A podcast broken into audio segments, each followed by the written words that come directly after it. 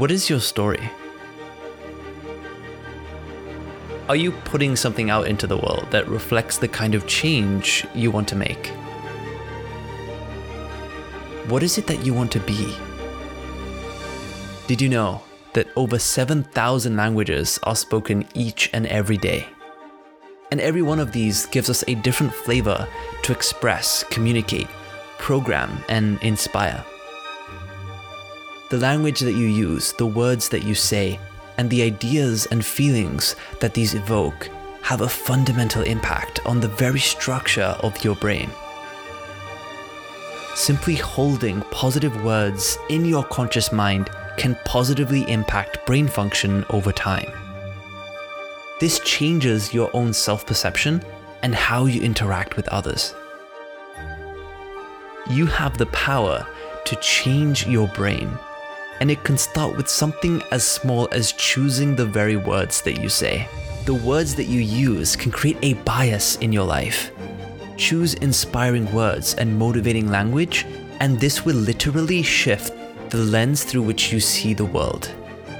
As you start to see the positive inside of you, you become attuned to picking this up in others.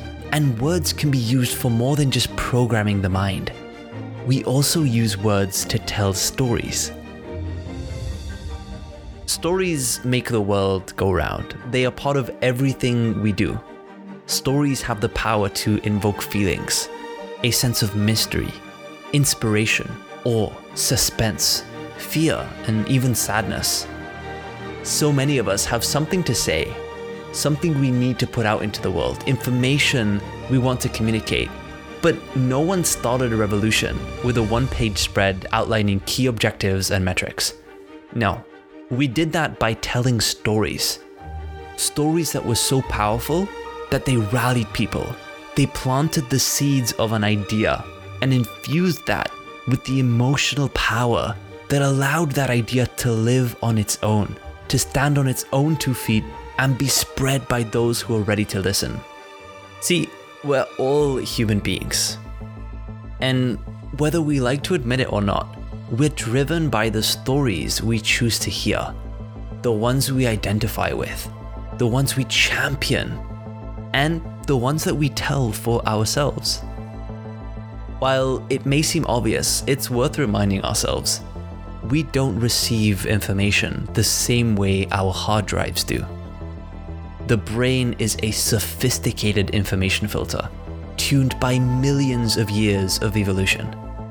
And it uses feelings to help decide what information it should notice, what it should keep, and what's important for you at this moment in time. I'm sure we've noticed this before. You might read a book or watch a film and then come back to that in a couple of weeks. And then this time, you'll take things away which you never considered the first time.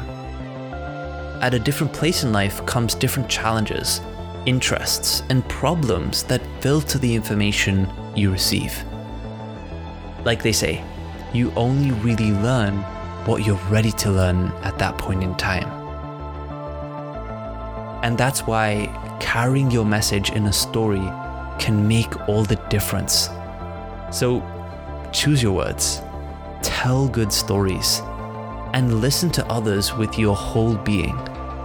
Do these three things, and you can instill a sense of presence that captivates those around you and plant the seeds of ideas that will help change the world.